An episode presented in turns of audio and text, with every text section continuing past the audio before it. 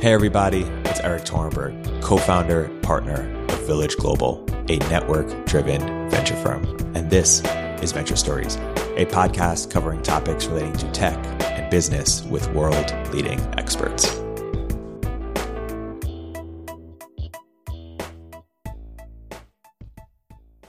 Hey, everybody. We're now accepting applications for a Network Catalyst Accelerator program. Founders in our program have gone on to raise money from Lux, Spark, A16Z, Slow, First Round, Susa, Homebrew, Mavron, Obvious, NFX, Signalfire, and many more. Learn more and apply at villageglobal.vc slash network catalyst. Hey, everybody. Welcome to another episode of Venture Stories by Village Global. I'm here today, rejoined by a very special trio, back by popular demand uh, Mike Duboe of Greylock, and then David Weinstein and Dan Hockenmaier of Basis One. Guys, welcome back to the podcast. Happy to be here. Eric. Erik. So, we're here again to, to do another masterclass uh, uh, on growth uh, and growth in, in today's environment of, uh, of coronavirus. I'm curious, let, let's start with uh, setting goals uh, in this new environment, how do we think about how to set goals for growth teams? How do we think about reporting? How do we think about KPIs that make sense? D- Dan, why, why don't you take a first step? Yeah, so I think you know setting top-down metric-based goals is problematic on a good day, um, and almost impossible when nobody knows what's going to happen in the world. Um, and so, you know, a lot of the the way that I typically think about goal setting has gone thrown out, gotten thrown out the window. And I think, in particular, you know typically recommend starting with a north star metric cascading that down to a set of inputs that lead up to that north star metric. Right now many businesses are not in a position to work on their north star metric. If you're a marketplace it's very hard to drive gmv you might not even want to drive gmv if it's not healthy volume. And so i think thinking about what the inputs are or the ways that you can think about making progress that may not lead to a traditional kind of growth metric uh, is really important right now. Um, i think the other piece is lots of goals are going to look like milestones instead of metrics. And so so typically I think would recommend using metrics to to think about how to set goals. I remember looking back Thumbtack's goals for a couple of quarters and seeing that we had hit 80% of our milestones and 40 or 50% of our metrics, which to me meant you could sandbag milestone go- type goals too easily. And so always wanted to push towards metrics. But in this case, uh, I think actually getting people uh, rallied around what they w- what we want to ship and when um, can be a really good way to think about pushing through this. Uh, so I think we have to throw throw out a lot of uh, the way we typically think about goal setting. Yeah, I mean, I I can't remember if we got into this last time, but this notion of like pairing metrics, um, I would say, has probably become more important now than uh, than even previous times. Um, high level notion being that you know any any metric that you try to optimize towards um, needs to be kept in check by by some other kind of secondary like metric. And so you know, for instance, here like if you're driving GMV, there might be a pairing metric around like you know subsequent monetization of that, and there's probably a, a delicate like balance there. Um, but I, I, don't know. I Dan and David, you guys do more consulting with the higher volume of companies on this. Like, have you? How have you seen pairing metrics um, used more or less effectively, like during during this time, given the uncertainty you just mentioned? Yeah, so I think one interesting element to think about there is is pair metrics or guardrail metrics are often around customer quality, retention, satisfaction, those those types of things to make sure you're not degrading the customer experience it's really hard to know what retention looks like uh, right now. And so I think looking for early proxies, focusing on short term activation metrics, what can users display in their first seven days or their first 30 days that has a strong correlation historically to retention, and using those as your, your guardrail metrics is super important uh, in a world where nobody knows what their LTV is going to look like or what their retention is going to look like uh, from here going forward. I think to also expand on that, um, like one thing that we have been using a lot with companies is scenario planning or like disaster planning within like a growth model kind of context, which basically would be like how long can you survive uh, with different scenarios that might play out. So can you last three months, six months, twelve months um, at very low with very low assumptions and see and still have a, a healthy business at the end of that and kind of just tracking that over time has been has been helpful back to Dan's point on the the pairing of like downstream quality with up funnel like acquisition metrics. I think that I agree that's a common one, and I think too in in the good times, you know, companies could probably be overly focused on driving driving top line and and driving you know user acquisition at what what appear to be healthy payback costs based, uh, healthy payback periods based on assumptions of downstream quality. Now is a time when those assumptions are really actually tested. And so I think like it's always been the case. And in designing any growth model from scratch, I've yet to see one where retention doesn't end up being a really high leverage metric. But I think now even more so than before, um, I think that's uh, that is really being shown. I think what's challenging is for, for businesses where it's not totally linear or totally clear to actually be able to understand downstream quality, you typically have to rely on like more predictive metrics and more proxies for that. And just given you know the volatility right now, it's probably tougher to get a grasp for that in many companies. And so, any predictive models, anything that's predictive of downstream quality for a startup that's you know call it you know pre Series C, like is is going to be tricky. So. That's totally right. I mean, this is uh, this is a time to throw out basically all your priors about about how the business this works. I, I will add one thing though, which is as we've seen a bunch of companies go through kind of remodeling their business, I think there's a bit of an assumption to assume that the cohort behavior we're seeing in these couple of months is going to continue into perpetuity, whether good or bad. I think that's very unlikely to be the case because we're operating in a world with totally different option sets for consumers. And if you know your business is growing like crazy right now likely some of that behavior is going to regress to the mean um, when other options return. And the inverse is also true. Uh, new cohorts that look particularly bad likely could age into higher quality cohorts over time. And so i think there's somewhat of a tempering effect when you think about uh, what this looks like. I think the question is just uh, how long does it take to get back to that normal when real optionality returns? Totally. It's it's one of the biggest conversations we have now as a partnership is like what is uh, for businesses that have seen a boon right now or, or the opposite like what is durable versus what's going to be temporary?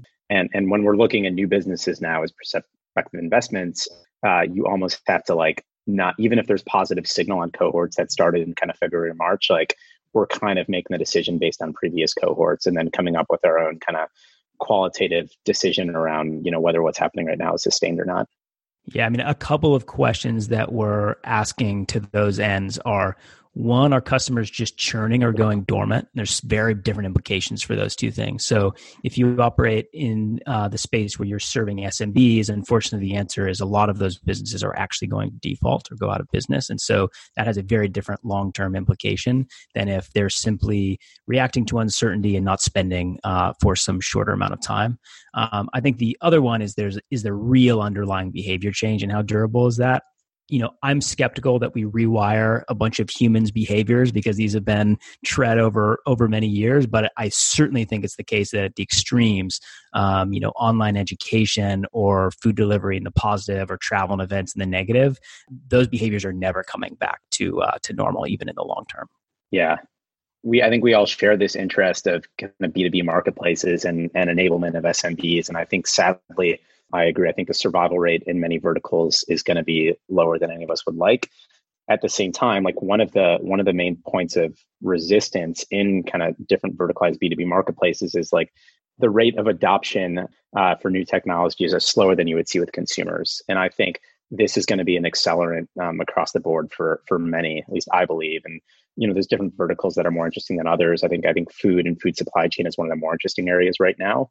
Uh, and I do think that even if like the crazy top line you're seeing in some of these businesses right now is not sustained, I do think the behavior shift that happens as a result, and frankly, just as you know, the need to actually fight for survival during this period, I think the technology adoption rate is uh, is it's going to persist. So for sure. There's an exceptional amount of tire kicking happening right now. Whether or not that's actually translating into kind of purchase or transaction behavior, lots of people are willing to sign up for and explore something they hadn't prior. And that's a massive opportunity, I think, for businesses that are even kind of tangentially impacted by what's going on. Mike, talk more about why you think food and food supply chain uh, marketplaces are particularly exciting right now. And er, what is sort of the criteria that separates uh, sort of the exciting B2B marketplaces right now from the ones that are less exciting? So in that one in particular, um, I think there is there has been a very visible uh, shock to the system that just felt kind of at, at, every step, right? So for consumers, all of us right now are actually, um, I guess, s- split up grocery and restaurants, right? So for grocery, like uh, we are all kind of scrambling to actually get stocked up and, and be able to just procure groceries for ourselves and our families. And uh, and that is like non-trivial to do right now. Going out to the grocery stores you're seeing like empty shelves. Um, the delivery services are you know like I think Amazon Prime stopped access stopped accepting new new signups, and you know Instacart you might be on a week delay, and so I think the consumer demand is feeling that. I think on the restaurant side, like if you're a supplier actually selling into those restaurants, you had basically like the entirety of your demand shut down basically overnight, and so you know most suppliers were not in a position where they could be flexible and adaptable enough to be able to deal with those types of demand swings. And so now I think like there has just been a, a complete sense of urgency around finding new models to actually discover new demand. I think one, but also um, you know build your operations more flexibly so you're not running with a massive amount of overhead to go and to go and sell into new demand to manage those relationships. Um, and so you know any efficiency you could you could gain not only on streamlining procurement but actually on the discovery and sales side of things, I think are very welcome by the industry right now. And, and you're seeing things like you know, restaurant wholesalers are actually starting to sell direct to consumer to open up new demand lines. You're starting to see, you know, other suppliers, uh, grocery suppliers, uh, you know, go into consumer. Restaurant suppliers go into grocery. Like these lines that I think were previously um, kind of more traditionally drawn lines by the industry are really starting to blur right now. So you're seeing more flexibility. So I guess getting back to the question on like, you know, what makes a valuable B2B marketplace here, I think like you know one of the things one of the attributes that i think is interesting to think about is like the frequency of new discovery. I think what why i personally as an investor have had a hesitation on some of these models is when you look at there's kind of a blurry line between a verticalized like procurement software versus a true b2b marketplace. And i think you know one, one attribute that could help draw that line is whether you actually are driving discovery and, and how much new discovery actually needs to happen. And so now is a time when there's a tremendous amount of discovery actually needing to happen within the whole food industry. And I think that's making some of these B2B marketplaces more interesting.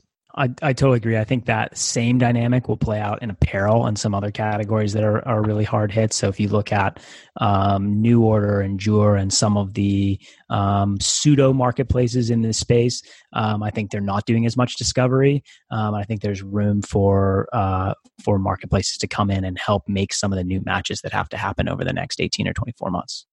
I think I think the other dynamic um, around this specifically, if we go back to the food example as well, when you have like 50% of these businesses or whatever the survival rate for college restaurants are going to be going offline, when, if and when they come back online, it will be under a new wave of ownership that is more forward thinking and more willing to adopt new technology. And so I do think like we are uh, one of the areas one of the reasons why i think b2b marketplaces are interesting right now is because as consumers we've become trained to shop this way and most businesses actually have not had the ability or, or that kind of access to actually have the same buying experience they had as a consumer, but they've all experienced the consumer marketplaces. And so I think I think like the generational change is being now forced in in some of these industries that are unfortunately not doing well through this.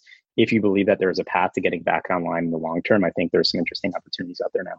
Totally. One stat I saw recently that put this into context for me was that something like 40 to 50% of all meat products and 70% of seafood by value sells through the restaurant supply chain versus is consumed in homes. And so that basically evaporated overnight in most markets. So it's going to totally rewire the way that goods move around. Mike, I know you've looked at a lot of startups in this space, and we've recently uh, done an investment together in the space. How have you sort of thought about where is the best opportunity within the space to to make a bet? Yeah, I mean, I think um, so. Um, I have a couple of early investments um, in that space and continue to look and be excited kind of across the chain. I mean, food is massive, and so while uh, it's kind of easy to look at it as kind of one one domain, there's actually many sub verticals within. Uh, most of the like entrepreneurs in this space are focused on uh, the supplier right now and really enabling the supplier and that kind of being the the kind of um, key customer that you really need to to serve here. And I think especially through COVID right now, they are really critical to so many different parts of the ecosystem. And so there's different ways, there's different buckets of suppliers. So you have ones that serve restaurants and one that serve some, some that serve grocers. If you broadly bucket those into two camps, I think there's a different set of needs and kind of operating criteria across those. I think the the entrepreneurs that I've been most impressed by during this time are the ones that can be incredibly flexible and and adapt to the needs of suppliers in what they need during these times and to the point we just talked about with like discovery of new demand uh, the discovery of actually new ways to monetize those transactions too. Um, so we talked with B2B marketplace. I think there's a lot of opportunity for like financial services. Um, and I think that opportunity, uh, while it might be higher risk today, I think it still very much exists. But the the founders that could actually build great product for suppliers, I think, are in, are in great position right now. And I think like yes, there's a there's a certain um, on the on the demand side, uh, there's a certain service level and certain kind of product uh, quality that that you need there. But for the most part, like the need is just to you know, uh, say you're opening up a direct consumer line, like you know you need your food and i think it's less about having a beautiful kind of like buying experience like during this time. So i think much more the onus is actually on the supplier right now. Um, now there's a long-term question with these things like what is the relationship with the supplier? And uh, and i think different founders in this space have have different kind of long-term visions on kind of what the true venture scale play is. Like do you become the next gen Sysco and actually be fully vertically integrated? On the grocery side there's different you know founders have different views of the world between online grocery and enabling like kind of smaller independent um, but i think at a, uh, I guess the simple uh, kind of statement here would be i think if you uh, think about enablement of supplier i think that's that's really important right now i think the other the other piece is just part of what gets me so excited about these businesses altogether is the the potential for like cross-site referral behavior and cross-site network effects. And so I think I know um, you know we've talked a little bit about Faire before as an example of like I think they really in the B2B marketplace domain really popularized this as really being the main growth loop that has worked for them.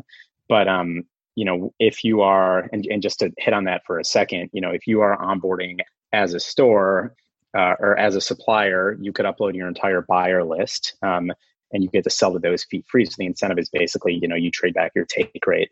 Um, and the bet is that th- that demand will go on to discover other suppliers on the marketplace that end up, you know, being monetized. And I think it's, you know, it's been publicized that program has worked pretty well for Faire. I think many other B2B marketplaces that have sufficient fragmentation on both sides also have that opportunity. And I think, you know, the right founders are thinking about kind of ways to better productize that loop right now. And I think it's in a number of them, it's been a really powerful dynamic that's actually helped them grow pretty quickly without the need for a massive like go to market team. Totally. Yeah. I think this trend of using kind of B2B growth loops from uh, one side to the other is uh, is something we've seen a lot of. I think the key thing, though, is to make it work. Uh, it has to be something that the uh, supplier is willing to use uh, as kind of a system of record or a way to run their business in some form or another. So you have to build real value and real stickiness for the platform rather than just, trying to tap into them as a, a growth engine. And so I think in the example of Faire that you mentioned and many others, um, they've they've been able to do that. Um, a big piece of this is how much of their share of wallet are you getting? Like, are you a meaningful piece of their business, um, and can you use that to um, to kind of get them to stick to the platform? I think the other thing for a lot of these you have to look at is like what's status quo for the industry, and so food. I mean, food supply chain, call it you know 600 billion or so industry, uh, the status quo of it is so low tech. Like the way if you are a restaurant, you're ordering supply or the way you're ordering kind of raw materials from your suppliers is maybe you're working with 10 to 20 suppliers as a restaurant when you know your shift is done for the day you might be calling one of them on the phone and uh, and kind of you know it'll get delivered sometime over the next few days without much transparency on where the order is without any pricing transparency across suppliers um, and and no real electronic record of actually what happens um, and it's been done that way for years. And so i think like i guess as a to expressed as a criteria there's a score on like how antiquated the current procurement process is for many of these industries. And for most most industries i see interesting b2b marketplace built on it's it's like it's pretty bad but there's kind of different different flavors of that. Uh, and so i think uh, that combined with just like how fragmented the market actually is. So again, with food, there's probably you know call it 10 to 20,000 food distributors in the U.S. And if you're looking at restaurants, I mean that demand side is there's you know close to a million restaurants um, uh, served by those distributors, and so it's actually more fragmented than many think than many think. So uh, I think that that is one of the reasons why I think that that domain is is um, is kind of attractive for these types of businesses. Let's zoom out and talk about marketplaces more generally. How have they been you know, impacted by by COVID, uh, both positively and negatively? What does rebuilding look like, and, and you know what are we likely to see next? Maybe Dan, you, you start with you. You know, I think that marketplaces have been disproportionately impacted uh, by COVID, and and a couple reasons for that. One is there many of them are in the last mile, business. They move people and things around, and that's uh, difficult to do or important to do in other cases uh, right now. The other is is what Mike hit on, which is fragmentation is important, and so they disproportionately serve SMBs or those types of businesses that are uh, very hard hit. And so I think we're seeing uh, many of them um, either see demand they've never seen before or effectively fall to zero. Um, and so I think the implication of that is coming out of this, we're going to see a more extreme reshuffling um, than people are thinking. So if you look at, you know, SaaS, for example, many of them are seeing lower renewal rates. They have weaker pipelines. Uh, but most companies are not looking at a few months of uh, lower demand and resetting all their contracts. Um, but on the marketplace side, absolutely transactions have fallen off a cliff. Um, and so this kind of liquidity or network effect that they were building a moat around has basically evaporated. Uh, you know, Uber drivers uh, are not driving anymore. Airbnb property owners are looking for other ways to monetize their their homes. And so I don't think you can say you just flip a switch and this stuff comes back. I think in many ways it means these markets or pieces of these markets are up for grabs again. Um, and so I think it's for the incumbents thinking about how to know how to get aggressive uh, again at the right time.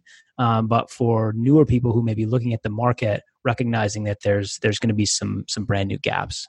Yeah, I mean, I think that's right. I guess the, the other end of that would be if you if you are a marketplace that has hit network effects and and you're in a if you're in a space that's not you know obviously and totally decimated by this um, usually like network effects are really hard to rip apart i guess would be the, the counterpoint here. And so so if uh, uh, in contrast to other businesses where you're maybe reliant on the traditional kind of you know um, enterprise sales cycle that might actually slow down during this um, I think um, you know if you have already established some stickiness and and kind of a true and have hit a true network effect before this, um, it, it, can be a durable point of defensibility. But again, that's that's spoken of very broadly. I think you really have to look kind of vertical by vertical on this. I think that's right. I think the other dynamic here is that the supply side of most, most of these marketplaces is looking for new business in a way they never have before. And so if you've already got that supply in the platform and you can credibly help them uh, rebuild their businesses or perhaps acquire and help uh, start the new businesses that are to, they're going to be created in the wake of many of these other businesses going uh, of these other businesses failing, um, you've got a really interesting growth opportunity for many of the incumbents. Yeah, I, I, think it's important to be really, when you think about the demand side, it's important to be very clear and just very um, honest with oneself about what is essential versus not. And so you look at like, I spend a lot of my time in e-commerce as well. And so, you know, their e-commerce overall right now is, is, you know, the share of the pie of retail is actually moving to e-commerce because physical retail has basically gone to close to zero during this time.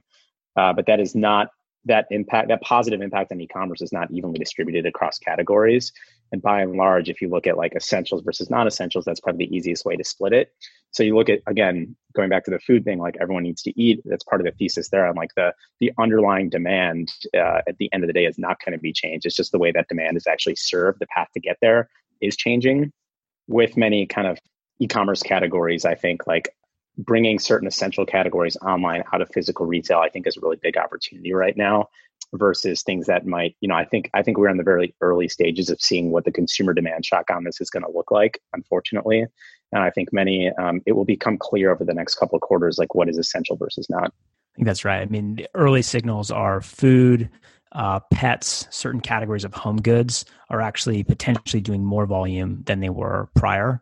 Um, but many of the kind of bigger categories that are more discretionary, apparel, accessories, those types of things uh, are down even more dramatically than the, the overall numbers would suggest. How do you look at apparel though, Dan? I mean, you mentioned apparel earlier. I think there's, um, and I come from that background at Stitch Fix, I guess, which um, sadly has been hit pretty hard by this uh, from the stock price perspective. But like if you if you um, you mentioned apparel in a positive light earlier. I mean, I personally think that some of the peer-to-peer marketplaces and moving to like more discount models, I think actually are pretty interesting in the face of this. But what are you what are you seeing there? Yeah, I think that's right. I think on the supply side, so so manufacturers of apparel brands are going to be in a really hard spot because they're at the tip of the spear for a couple of reasons. One is they uh, have really long supply chains or uh, lead times in, in sourcing. And so they're taking orders for a season you know six months from now that they may or may not be able to fulfill. And that's most of their balance sheets can't handle that kind of shock. And the other is that it's just more discretionary. Um, i don't know about you all but i've stopped buying apparel while i'm only appearing over zoom. And so i think that, uh, that we're actually i think we're seeing some of those. Yeah so there's a few pockets right that will do well. But, but by and large there's going to be potentially a bigger demand shock um, there than others. And so I think anytime you've got that may, that much churn on the supply side of the market, there's going to be a big reinvention in who gets created after this, how they go to market, uh, and that could be positive or negative depending on what side of that you're on. Um, but I think it's going to be more of a shakeup than many of the other categories we mentioned. Uh, they also are disproportionately sourcing from farther away in the world, areas that have been harder hit by COVID, and so uh, there's just lots more disruption we're seeing there than in, in many other categories. And talk more about what's different and challenging and more challenging about growth and analytics in a marketplace context right now. Yeah, I mean, so I think there's it's analytics in a marketplace context is is always more complicated. And i think many of the people who are working on one for the first time get a little bit turned around by the fact that uh, supply impacts demand and vice versa. And so there's circularity in all the ways that you think about analyzing what's driving growth. I think the key is to understand the demand side because they are the decision maker in the marketplace. They're, you know, they have to say yes for your GMV to go up. And it's by definition incremental to the marketplace where supply might not necessarily be. So I think that gives you a forcing function to think about uh, how to measure outcomes in a marketplace. You know, what kind of experience can you create for demand that creates long-term retention and how to use the supply side to create that more more com- more often? I think the challenge right now is um, demand um, signals have or, or, demand has dropped so dramatically that um, if you're thinking about for example whether or not you have a sustainable customer acquisition channel uh, it's very hard to get a read on that. Most businesses still have somewhat of a read on what CAC looks like, and in some cases, CAC has gotten better actually uh, because CPMS are way down. But what a six or 12 month LTV looks like is anybody's guess right now. And so I think measuring that is is very challenging, um, and even more so in a marketplace where you already have some of these these more um, complicated uh, factors. I don't know if there's anything either of you guys would uh, would add to to thinking about how to measure a marketplace right now. One thing that I was going to add is, uh, I mean, the, the challenge of modeling a marketplace in general, to Dan's point, is understanding like the demand and supply relationships and how each one impacts the other. And so, in a in a normal time, you have built intuition around those trends and those relationships.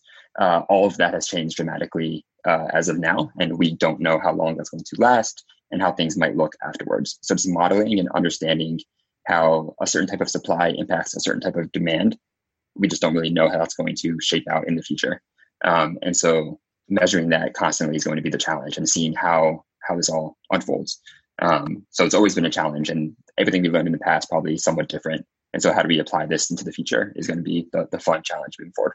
Yeah, I mean, I think I would just simplify it's like you're adding new variables right now. So like take like measuring liquidity is always a interesting like intellectual debate with those of us that spend a lot of time around marketplaces, but like say you look on the demand side, it's search to fill rate. On supply side, it might be you know some time to fill or like utilization metrics. Um, you've now introduced new variables into that, and so um, whereas you know in in the past you might be able to have some clear priors on like what mapping out kind of what search to fill rate would look like over time in a certain category and and get a good sense of like what the overall penetration for a category is and have some expectations around like where where kind of liquidity should be at that point in time like that's all been kind of blown up right now. And so yeah i mean in, in some ways uh, i guess it's almost like kind of starting the model from scratch um, you know is, is, how i would think about it. Yeah in many ways actually um, i think we've got to get back to back to basics. So most experiment data is not valid over the last kind of eight or 12 weeks. It's not generalizable to, um, you know, the next few, uh, the next period we're going to see. It's probably not even generalizable week to week, frankly, at, at this point. And uh, many of the kind of standard analytical techniques that that folks have been using, to both David and Mike's point, just don't work anymore. And so I think we're seeing a lot more of people just talking to customers one on one, building intuition around uh, what they need to to build, looking for third party signals on what demand is going to look like coming out of this, um, and taking bigger disciplined bets. So actually, one one thing um, shifting topics a little bit that this makes me think about is what's going to happen to growth teams as a result of all of this.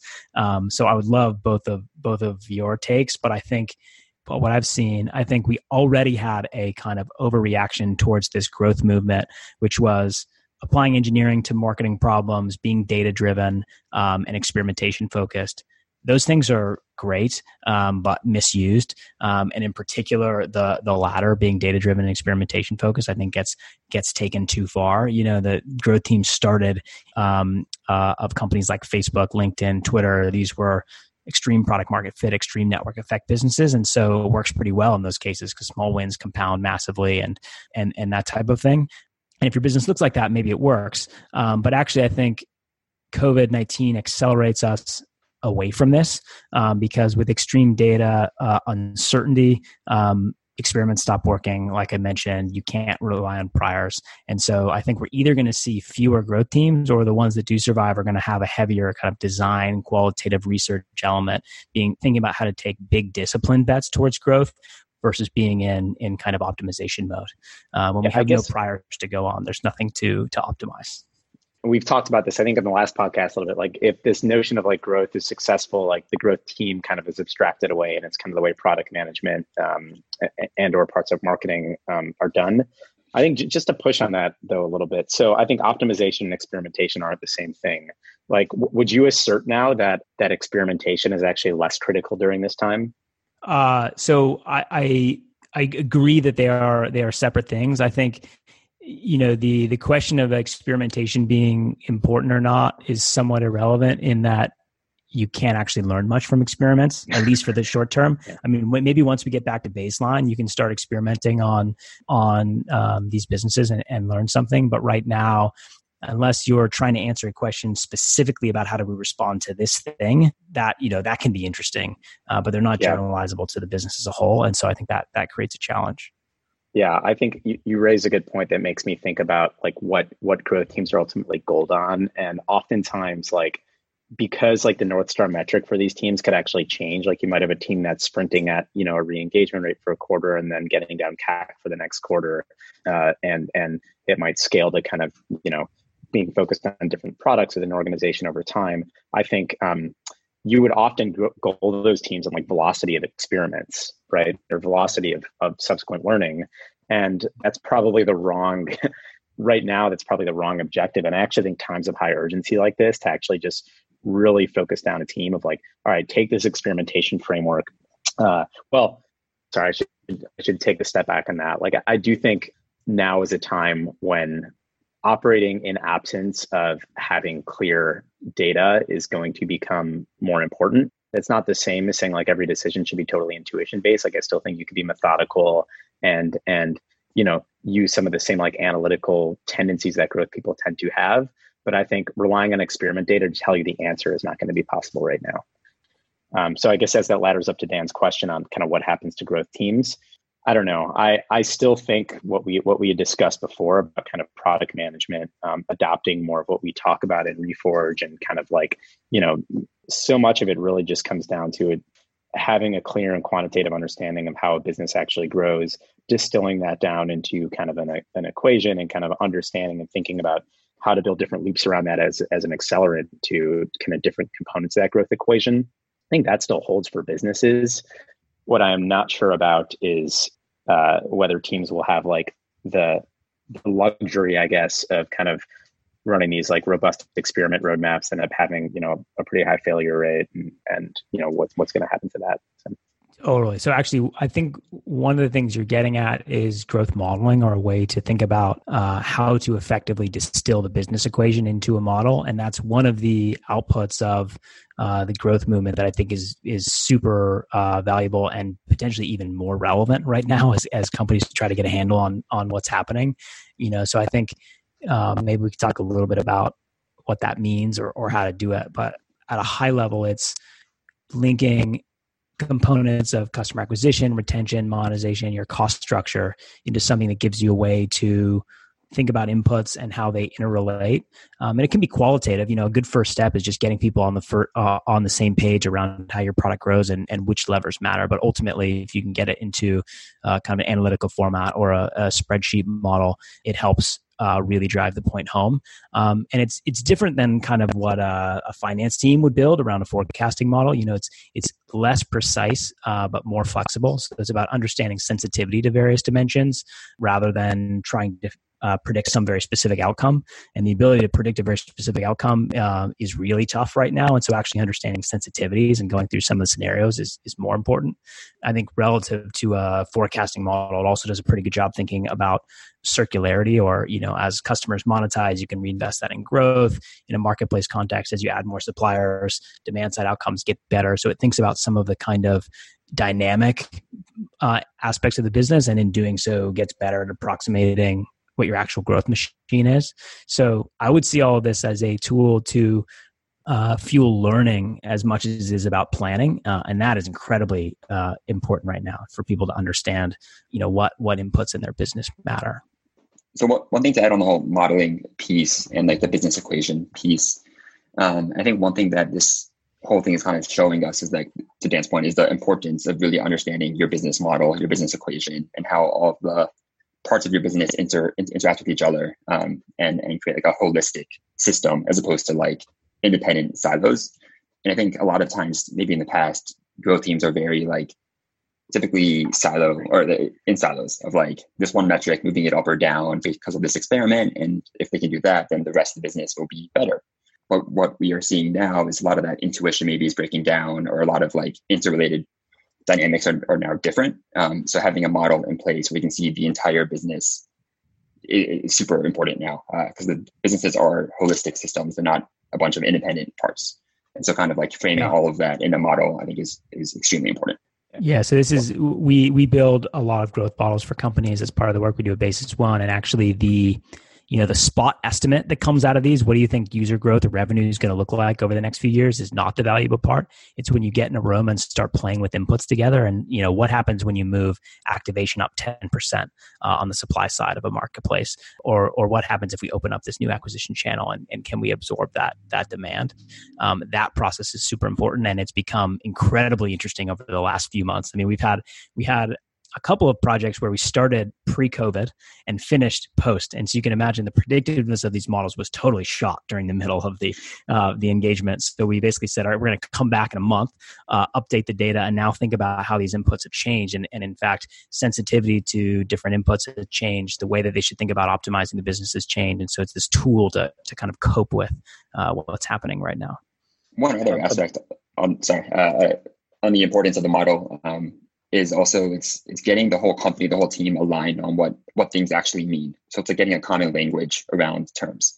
So like what is an active user, what is an activated user, and really just aligning on those definitions so then you can talk about them um, without having like loss in translation moments. So you can move faster and make smarter, more accurate choices because of that. I think a big value that I've seen in them too is helping a company in the face of limited resources, determine what are the highest leverage areas to work on, which which is a different way of stating what what you both have just said. And and I think now is a time when um, companies' resources across the board are being constrained, and so they're arguably they're more important than ever because they also tell you what not to work on. So um, so I, I agree. A lot of the value actually is less in the output of the model and more on kind of the the um, focusing power of the company, the distillation of like you know so much complexity that can be there in running a startup.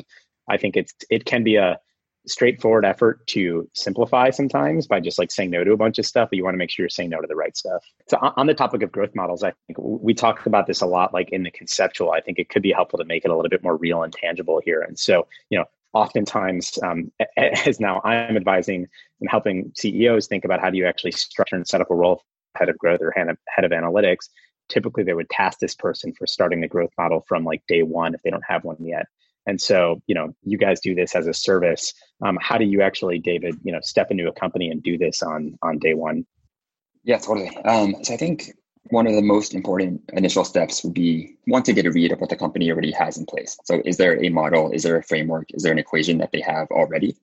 And if they do or if they don't, it's basically taking that um, and then really aligning on. I mentioned this earlier, but like the the key steps in in a user's journey. So, like the the sign up moment. Like, how do you actually define a sign up? What does that mean? Um, and then going down the funnel to like activation. What does it mean to be activated? Is it a first purchase? Is it is it a successful transaction? What what are the, the things there? Um, and then going beyond that, it's long term engagement. So like, how do you define retention? How do you define uh, an active user in the future? And then beyond that, you then want to understand different types of users. How do you segment them? How do you think about the dimensionality uh, of a user? How do you quantify that if it's quantifiable? Um, and and what segments actually lead to different differentiation in outcomes? So you can cut a, a user base in many different ways, but it may not really matter at times. But the key is if if a simple cut can actually lead to two very different outcomes for that particular uh, segment. So once you can define all of that and pull all that data into one kind of aggregated place, you can then look at those uh, metrics over time and get a sense of how they trended, how they've interacted with each other, what kind of correlations do you see, um, and things like that. So that's kind of more of like a, an audit or like an analysis phase to understand what has happened um, based on these different cuts. And then in terms of the model build, um, it's basically the key step is really understanding what drives what. So like what drivers can you create that have consistent like ratios over time. But yeah, so you, you want to really understand what types of ratios that you've seen in, in past that are relatively consistent that can lead to uh, predictive outcomes in, in like a, a model type of a form. Um, basically, then after that, you just put it all together into a massive kind of Excel spreadsheet, typically, and just view it all over time, year over year. You can kind of see how these things all look. And then you can build interactivity into the model where you can actually see how changing various inputs can actually uh, change outputs. And you can kind of play with this over time and see how things just all look and see how it all uh, shakes out. So we typically do this type of process with the company. It's very interactive, very back and forth, very uh, iterative until we get something that actually uh, is robust enough to kind of kind of uh, have some predictive power and also have uh, explanatory power of what's happened in the past. And how you, you mentioned just going back to the metric definition point, uh, retention is always a an interesting one to kind of you know define and and typically you know uh, as investors do i mean seeking cohort data on various dimensions and stratified ideally you know in in ways where you could actually get get real meaningful insights out of it. It's an important part of our process but how like companies where you have redefined retention or brought shed more light on how retention should be measured and tracked like what changes have you have you made there? So i think one of the things that we the, the biggest change that we often uh, employ in a company is is more around like the the moment of habituation is something that we say, which is like once a customer gets like like the Facebook example of like 10 friends yep. within like 10 days or whatever the, their thing is, you can correlate that with some sort of long-term health indicator like retention or spend or lifetime value, um, etc. Uh, if you can kind of find that relationship, you can then um, use that milestone as one of the major like goals to, to goal around and you can see and you can see how that has trended over time. So you can see are more new customers or users hitting that milestone um, by day ten, and how has that trended, and has that uh, correlation of those that hit that milestone and have long term retention? How is that? How's that uh, trended over time too? So if, you yeah. prove out on that point, by the way, that's a that's a good point to spend some time on because I think it's I, I agree how how um, how powerful and unifying it can be to have kind of that magic moment of activation be like you know very widespread knowledge across a company and kind of it, it could be a really focusing kind of effort uh, when, when you instill that in a company. At the same time i think in the early days like none of these really have like the significance you would want as like a you know if you're a statistician building one of these things. And so how do you think about the trade-off between like true predictive power there versus actually just having something that's good enough that will be a you know um, a focusing force for the company yet might actually have some risk of being wrong. Yeah, I can take that one. I think the the key. I, I agree. Well, let me let me back up. I think retention is almost always the most important component of somebody's growth model but you can't actually work on retention you can you, you typically mo- want to work on the kind of early activation moment um, or inflecting users behavior early and so regardless of stage it's important to know when that happens and i think even in very low data environments, you start to get some signal on which users are good and which are bad. And it could be the nature of the user themselves or or some kind of displayed behavior in the product.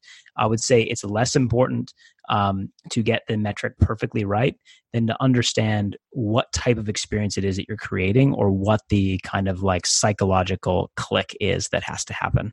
And so, in the Facebook example where everybody talks about uh, 10 friends in seven days or, or whatever that metric is, that actually didn't matter that much. What mattered was somebody had a rich news feed. They could they could show up and see something interesting and compelling right away.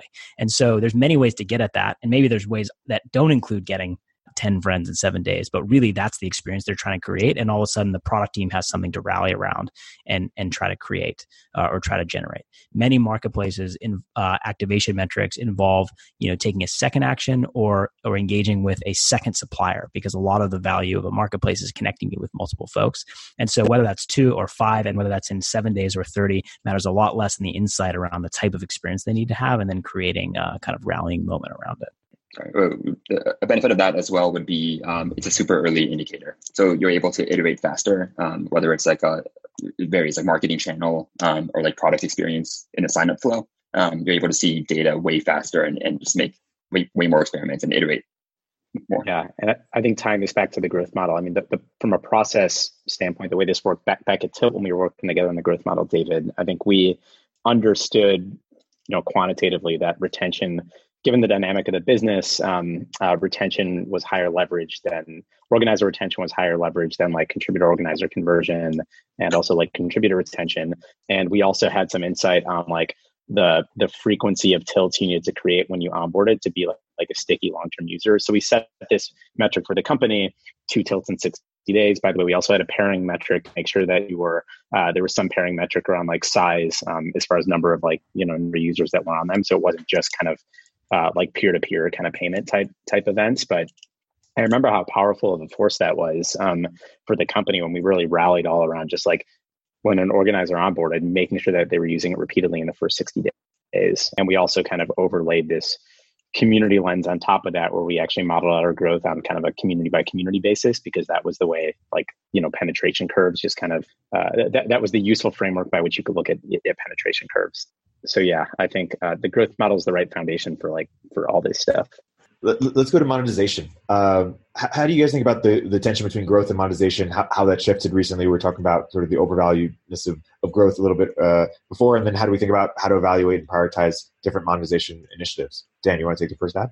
Sure. So I, I think clearly companies are more focused on margin right now um, as a way to control their destiny and ex- extend runway. I think um, honestly, it's probably a healthy reset for for many for many companies.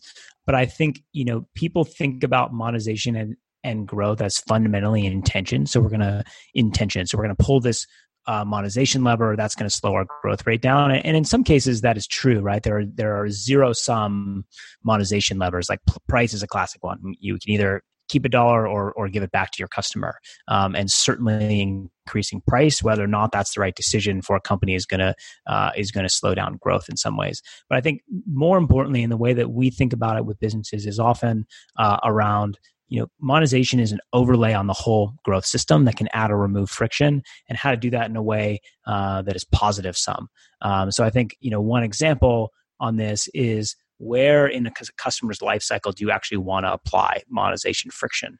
And being smart about that can help unlock a lot of growth. So going back to this conversation we were having around activation or the moment when a customer actually sees value for the first time uh, you want as little or, or, ideally zero monetization friction up until that point to allow them to habituate and then you'll get the opportunity to monetize in the future as a result of delivering real value. So an example that we worked on at thumbtack was on the professional side of the marketplace they didn't really see value in the platform until dollars actually hit their bank account from a paying customer.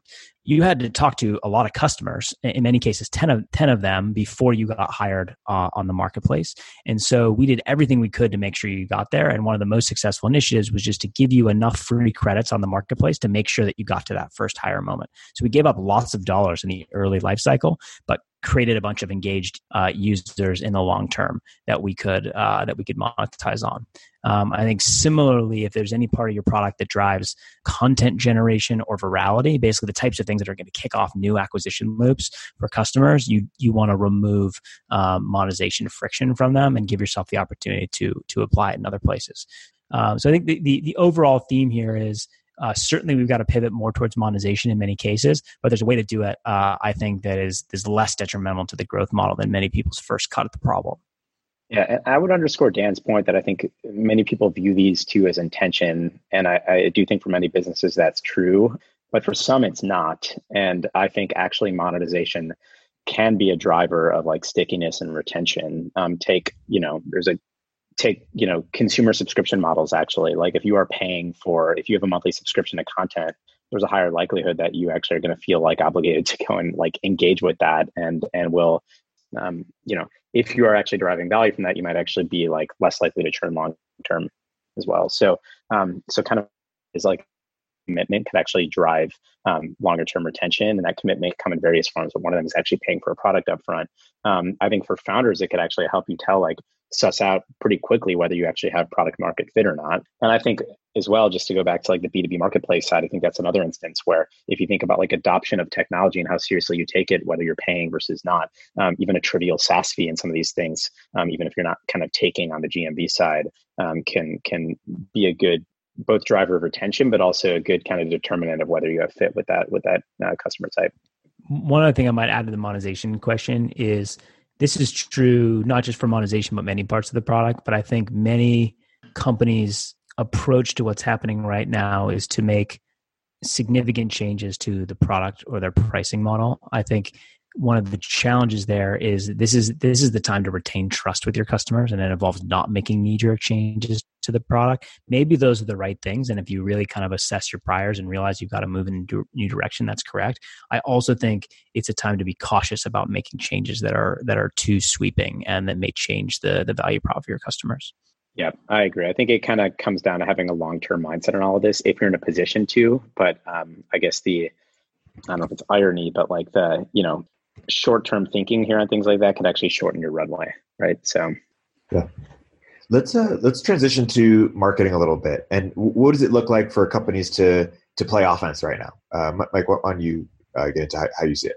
Yeah, I mean, I think this is it's something that I'm paying close attention to um, is just how what, what opportunities are out there to actually for businesses that are in a position to um, to play offense or be opportunistic in user acquisition now could actually be a good time for some businesses. And if you look at there's various data sources out there but if you look at kind of you know on average cpms and cpcs across google and facebook by and large they're actually coming down right now just you know given marketplace dynamics less advertisers are actually spending in big ways. And so uh, if you are in a position to a time to actually go out and acquire users um, uh, more efficiently, I think ultimately to the point on pairing metrics that we talked about up front, there is still a question of like what downstream quality is going to look like, and so you it's going to be hard to predict that right now. Just you know, and you have to have your own theory on in your space. You know, what is the demand shot going to look like, and so uh, payback period is going to look tricky right now, or it's going to be a, a little bit less less kind of straightforward to figure out. But with that caveat, I do think there's an interesting opportunity to actually to play offense more on some of these channels. And frankly, it's just like you know, it's not that complicated. It's more just you know, CPMS are coming down, and there's opportunities just to be a little bit savvier on media buying to get good rates. And I think there's in general, you look at you know channels like Facebook and Google and kind of like the at scale programmatic channels. Like there's market efficiencies there, there, so there's not a whole lot you could do on kind of like you know media buying arbitrage on offline channels. That's not the case. So I haven't looked closely at this, but but I would wonder, you know, like back when when we were buying TV at at Stitch Fix, and a lot of our the way we were running it was like on remnant remnant inventory, so we were a little bit more flexible week to week. We would get lower rates because we didn't have like networks that we needed to be on at at, at the time. And so I would imagine some of these big advertisers have started pulling out of these networks um, where inventory that was locked up in upfront buys might actually be freed up on the open markets now for like remnant. Um, and so I, I, would I would expect that there's probably some good opportunities um, in TV advertising. And now at a time when a bunch of people are actually sitting around watching TV, there could probably be some good opportunities there. But that's more speculative, but that's like the, you know, it feels logical that that would be happening right now. Feels very likely to be the case. I mean, CPMs, at least what I've seen on Google and Facebook, are down 50% and, and continuing to drop. So it's a massive change in, in the auction. I mean, I saw that Barry Diller just said that Expedia normally spends $5 billion a year on um, advertising. They're going to spend less than a billion dollars this year. And so there's just a massive kind of demand shock to the ad markets. And that's going to, going to manifest, uh, I agree, Mike, in, in offline as well as um, online. I think, you know, one thing I would add to this is it's important obviously to preserve optionality by cutting costs and many companies the first place they're going to cut costs is marketing spend which is a prudent move. To the extent that you can keep some campaigns live it's a really good way to understand where cac is trending where cost is trending and what opportunities might be opening up. These these things because of the way that ads are optimized you can't simply kind of go cold turkey and then turn it back on and expect it to be where it was. And so i think keeping some um, some campaigns in market uh, is very helpful helpful to assess when to when to come back in if you can. Yeah, that's an important point, and especially when you're at scale as an advertiser. Like if you give up all of your account history basically during a period of time, like getting ramped up again, there's going to be a cost to that. And so I think it's important to consider that when you're weighing the trade off. So yeah, and I and I do think now is the time. I mean, David and I work together on a lot of this stuff at, at Stitch Fix, but now is actually a good time to, if you want to scrutinize your dollars more, now is a good time to be more rigorous around measurement. And if you're spending at an enough scale um, in the past you know in the in the urgency of needing really high growth you might be hesitant to run you know deeper incrementality tests and holdouts because if you're holding out you know 10% of your audience to get a sense of incrementality on a channel that is um, you know that's 10% of an audience that you're not going to hit. Versus now i think there's a pretty good argument for um, you know getting your act together with understanding incrementality versus relying on kind of more you know uh, i guess direct or like last touch attribution kind of models so uh, let's talk about some team building concepts. How do we think about the shifting power balance between companies and candidates, and what uh, what how you know the uh, the ecosystem should react as a result? Yeah, I mean, I, I'd be curious to hear what you guys think. I think it's funny. A lot of people I've seen a lot of you know chatter on Twitter and other places around you know that old Warren Buffett quote around like when the ocean goes out, you can see who's been swimming without a bathing suit. I don't actually feel like that quote really applies to this time so much in that it feels kind of random and cruel. The companies that are hit are hit super hard, and uh, it just happens to be you know the type of business they're in. And the implication for the talent market is that companies are cutting so deep that you've got incredible talent on the market, and you've increasingly got product and design and other forms of talent that have historically been incredibly hard to hire for. And so I think there's you know a few implications of this. One is the time the average time at a, tech company has been falling for a long time uh, to well below two years. I think we likely see stronger retention coming out of this and potentially more commitment to the, to the companies that are winning. And i think in general um, it's going to be easier to hire uh, great people over this time. So the extent that companies can go on offense um, this is a great time to be making critical hires i think across the board. Yeah I, I agree with that.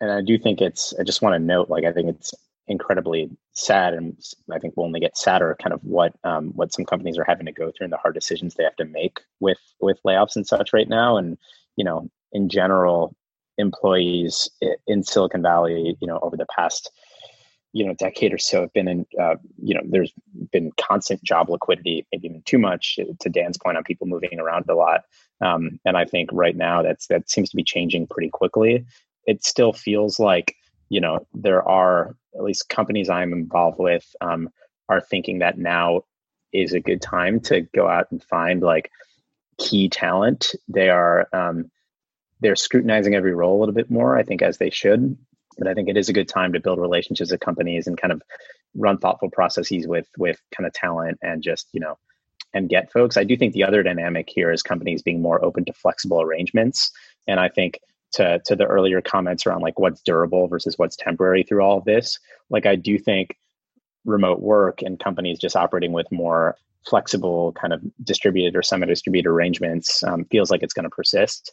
And so um, so I, do think you know this uh, there will be a, a, a, a much wider pool of talent that companies will be able to kind of meet and also a broader set of companies that good candidates that are not living in the bay area are going to be able to match to and so I think that will be a net positive. It's tough to tell in the short term, though. I think um, the the unemployment data and such coming out is is shocking and and I think uh, you know I think unfortunately it's going to be a lot more painful for tech companies before it gets better. So totally, yeah, totally. It's it's uh, a bummer in, in, many ways. Being in, in, tech, even as hard as it is, we're more insulated than many industries from from what's happening right now. I think building on your point, uh, Mike, around the talent market and and the opportunity right now. I think the other thing that's going to have to happen is the way that we assess talent has to change if if modes of working are changing and the way that we can interview people is changing, the the way to actually get a signal on somebody is maybe more based on exercises and how they write and those types of things versus you know the the cut of their jib and the way they shake your hand. Um, and so I think this is actually kind of refocusing uh, uh, people on the fundamentals and thinking about how to assess who's a good fit for their for their business. Well, if, if nothing comes to mind for you, one your guide for you is like, what what do you think is sort of understudied here, underexplored, or or what do you think? we don't yet understand. Like if, if we're doing this episode, you know, another, you know, part, part three, a year from now, what are you hoping that the field sort of better better understands? And either we don't get it right now because we don't have enough data on it, or because we're not thinking about it the right way, or we're not just not thinking about it. Another thing I'm curious about, if nothing comes to mind, there is is if Dan and David, if your work can be product, you guys are doing it as a product, but really as a service like can a product actually be built that allows teams to do this without you?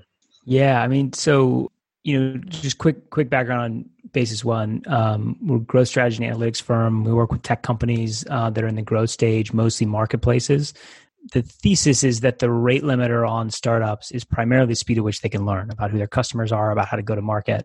And so we're built to accelerate learning. The team is analytics people, consumer research people who partner with company in sprints to answer questions around customer retention, monetization, marketplace mechanics. But one of the key areas that we uh, continue to get questions and continue to invest is this concept of growth modeling that we're talking about. And this is an area actually where we started to build a tool set and a set of templates that allow us to build, you know, the V1 of these models very quickly in like a couple of hours the hard part is understanding um, the nuance of the business, how to segment, where there's sensitivity, many of these things that require working with with companies for for multiple weeks. Uh, but we are on the path towards uh, productizing some of these things and may ultimately uh, surface them in a more productized ways to companies. Um, but for the for the time being, um, you know, the work that we've done investing in this has allowed us to just work with companies in a much faster, uh, more effective way. Yeah, I think one one I love uh, when I'm meeting with founders that have like referenced uh, concepts from Reforge and are already kind of on top of building their growth models at the seed stage and are you know um, just speaking the language of growth. Um, at the same time, part of me scratches my head and wonders whether they're like a step ahead on that actually. And I do think growth model point being separate because I do think it's important to have like a, a, a distilled understanding of how your business actually works but I, I one worry that I have is like too much extrapolation off a small n might be counterproductive for founders. And so I think like it's almost like a, a disclaimer on some of what we talked about in this growth model stuff that like if you're at a certain stage, I think there's a role for um, counterbalancing that with just like uh, creativity and like intuition um, and not over rotating on the data telling you answers um, at, at the earliest stages. I think that's exactly right. Certainly for seed and for some Series A businesses, it's much more about developing intuition about the big opportunities, what customers want, and how to drive growth. Um, coming out of that, as the business model starts to gel and, and, and having enough data, there's this huge opportunity to start using it in a more programmatic way, and that's actually typically the point that that we're partnering with companies. I want to ask one last question, which is on the scenario planning front. How do you balance the tension between you know doing thoughtful scenario planning, but not sort of doing endless scenario planning? How, how do you think about that and having a point of view and so? You know, I think the art of, of scenario planning is is thinking about the range of possible extremes and making the decisions about what you would do in those extremes before you have a gun to your head you know so it's like making the hard decision now and so to your point on how you make it uh, how you don't overanalyze i think the first pass has to be truly getting the the extreme worst case scenario and the extreme best case scenario on the page to give yourself a range of options to work from. Uh, and the extreme worst case scenario, many come for many businesses is you know six months of almost no demand, um, and 18 months of slow recovery where you can't acquire customers profitably. And that's a incredibly difficult environment for, for many businesses. But the act of getting on the page and actually seeing what happens to your, your P&L and your business as a result is, is incredibly useful. I think there is then a role for tuning that model over time, and that can be owned by you know a, a small group of people at the company, depending on how how big the team is. Um, but actually, that a lot of the value I've seen for businesses is in the is in that first stage where you're thinking about the range of possible outcomes and what you might re- do as a result, and then kind of a stream of initiatives that comes out from that. I think the other thing to remember is you build these scenarios. The reality is, for the time being, we don't know which scenario we're in, and so be, prior to that point, it's more about preserving optionality. So, uh, cutting costs if you can, retaining as much of your team as possible, you know maintaining trust with your customers and the way that you go to market without over rotating on the actual scenario you're in it's giving yourself the option to to act against the the one that comes to fruition totally i, I think that's a that's a good place to, to wrap my guests today have been uh, Mike Duboe of Greylock, uh, Dan Hockenmaier, and Dave Weinstein of Basis One. If you are uh, a company, you'd be lucky to, to work with them or, or have them uh, on your cap table. Uh, guys, thank you so much for coming on the podcast. Thanks, guys. Thank you so much.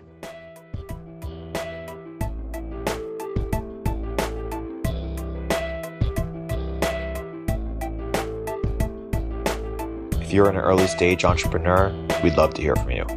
Check us out at villageglobal.vc.